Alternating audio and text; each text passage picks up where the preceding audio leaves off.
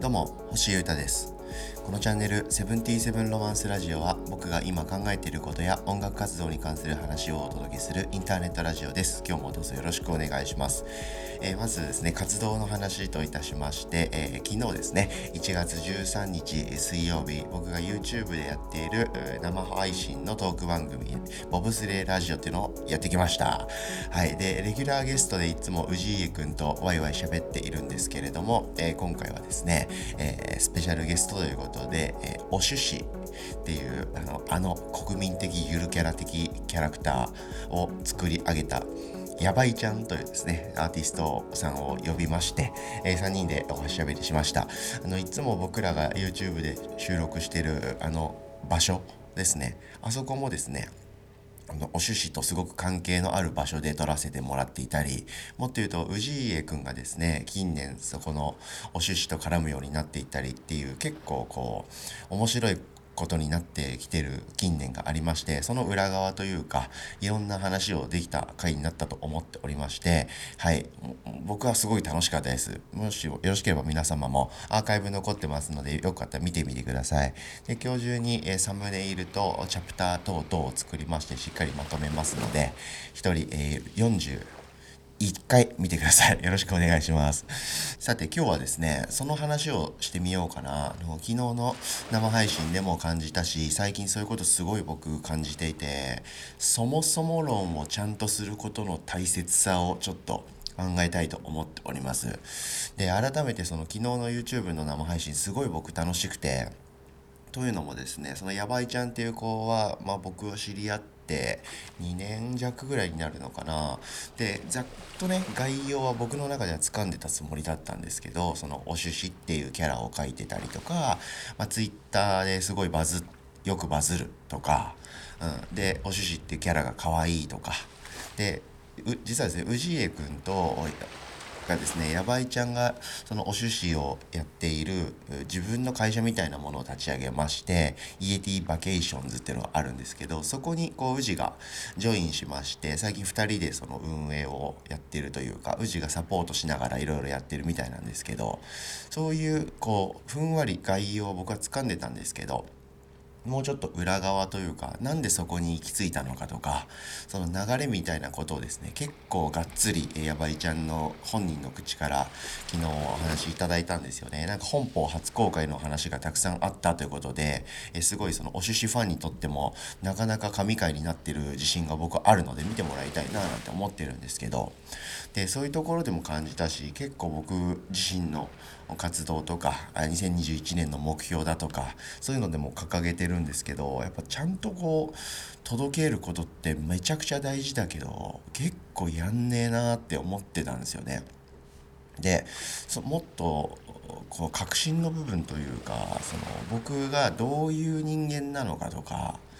例えばポッドキャストもこうやって僕毎日やってますけどそもそも何でそんなポッドキャストを毎日僕が更新して発信してるのかとかそういうところまあいろんなことに関して言えると思うんですけどそもそも論ですね。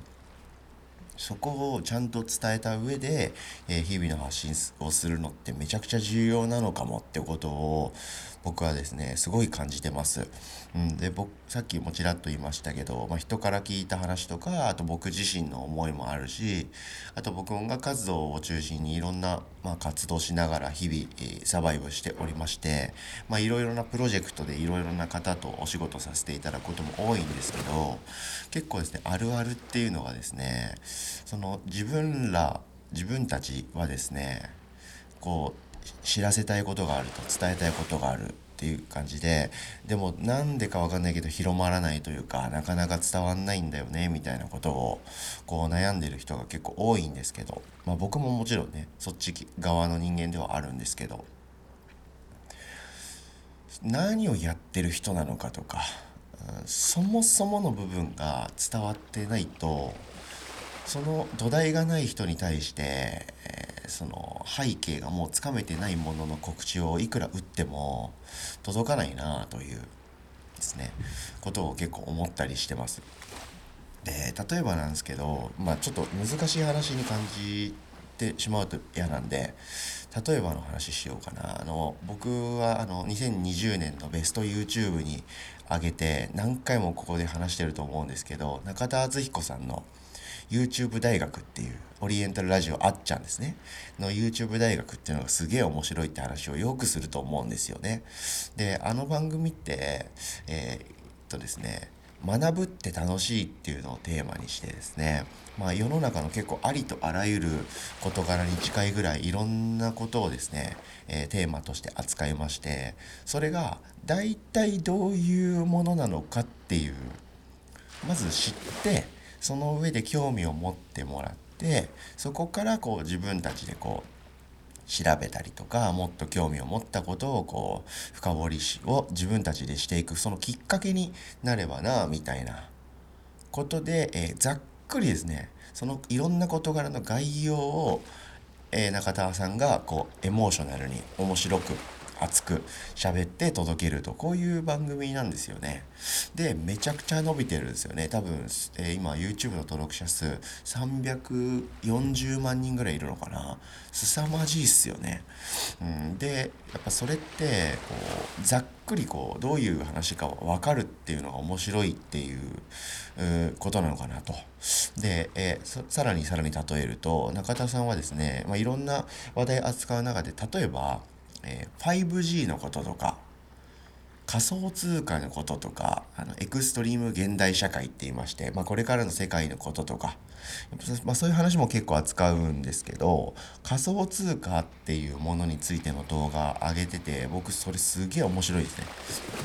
でそれでどういう話を聞けるかっていうと、まあ、仮想通貨の背景とかざっくりどういうものなのかみたいなのがめちゃくちゃわかるような動画なんですよ。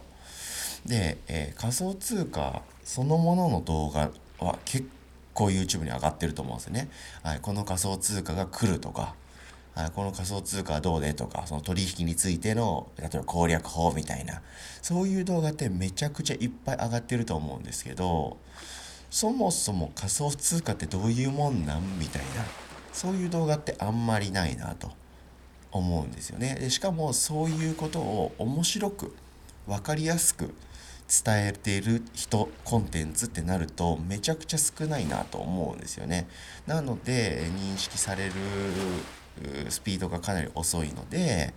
その仮想通貨の動画をアップしてる人自体いっぱいいるけどそもそもあんまり見てる人の母数が少ないというか、うん、興味を持ってる人は結構土台が少ないというか知れば面白いことなのにその入り口がないので知りようがないからというようなことってすっげえあるかなと思うんですよね。でこれってまあ当たり前ですけどもったいないなと思ってて何て言うんだろう新規顧客をいっぱい獲得してイエーイ稼げ稼げみたいなそういう意味では全然なくて何と言うんでしょうねまあちゃんとこう認識してもらった上で日々の発信をした方がこうスムーズにこの情報というか流れを受け取ってもらえるかななんてことを僕すごい思うんですよね。で結構僕なんかもかなりそれをちゃんとしなきゃいけない人間なんだなというふうにこう痛感しておりまして例えば、まあ、ボズニャックっていうのはソロでやってるプロジェクトででバンドだと例えばダルジャブステープクラブっていうのに所属してたりするんですよ。でダルジャブのライブとか活動で僕を知ってくれた人が僕の SNS フォローしてくれたとしますよね。でこれは実際結構あることなんですけどでも僕は結構ソロ活動ってこともあるのでウォズニャックっていう活動に関してのことを相対的にはたくさんこうツイートとか発信することになるわけです。でその時にですねダルジャブの僕なんですけどダルジャブっていうバンドもやってるけどソロでオズニャックっていうのもやってると。でそのバンドに所属しているっていうのとソロで活動しているっていうのって結構意味が違うでしょ、うん、でだからソロの活動かしかも僕はウォズニャック自主活動しているので僕しかそういうの発信する人がいないだからがん頑張ってこうワンワンワンね面白く思ってもらいたいな知らせたいなってことで日々の告知とかをするんですけどこういう背景とかもっとありますけど背景を伝えないとダルジャブの告知は全然しないんだなこの人はと。でなんかダルジャブの人だと思ってフォローしてえそのは人っていうのはまあまあわかるけどなんかよくわかんない。なんか77なんとかっていうことに関してとかなんかララジオとかやってんのかなとか。でなんかウォズニャックっていうことについてよく書いてるけどそれは何なんだろうな、まあ、星さんっていう人はわかるしまあなんか興味があるからフォローしたけどなんかこうよくわかんない英単語のことをわちゃわちゃわちゃわちゃ毎日書いてるな。みたいに思われてる方って結構多いと思ったんですよね。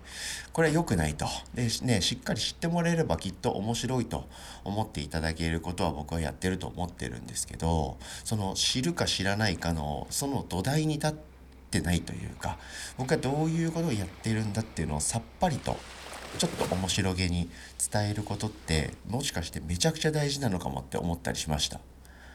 はい。で僕はまあボブツレーラジオとかポッドキャストとかで人を呼んで喋ったりすることも多いですし、えー、自分の口から自分以外のことについて話すこともかなり多いと思うんですけどよりですねそのそもそも論ですね。0から1にしやすいっていうことを意識していろんな人にいろんなものを伝えるともうちょっとこう敷居が下がっていって、えー、いろんな人にいろんなことが伝わって少しずつ面白い未来が来るのではないかなとこういうふうなことをかなり最近思っているので、えー、昨日 YouTube の配信も楽しかったんでそのことを話してみました。毎日学んでますけどね、まあ、僕自身もこれはいいなと。でもこれ伝わってないなみたいなことたくさんありますんでちゃんと考えて届けていきたいなと思っております。というちょっと学びについての話をしてみました。聞いてくれてありがとうございました。そもそも論はちゃんとして届けることが大事かなみたいな気づきでした。以上でした。聞いてくれてありがとうございます。セブンティーセブンロマンス星歌がお届けしました。それでは今日も皆様元気にいってらっしゃい。バイバーイ。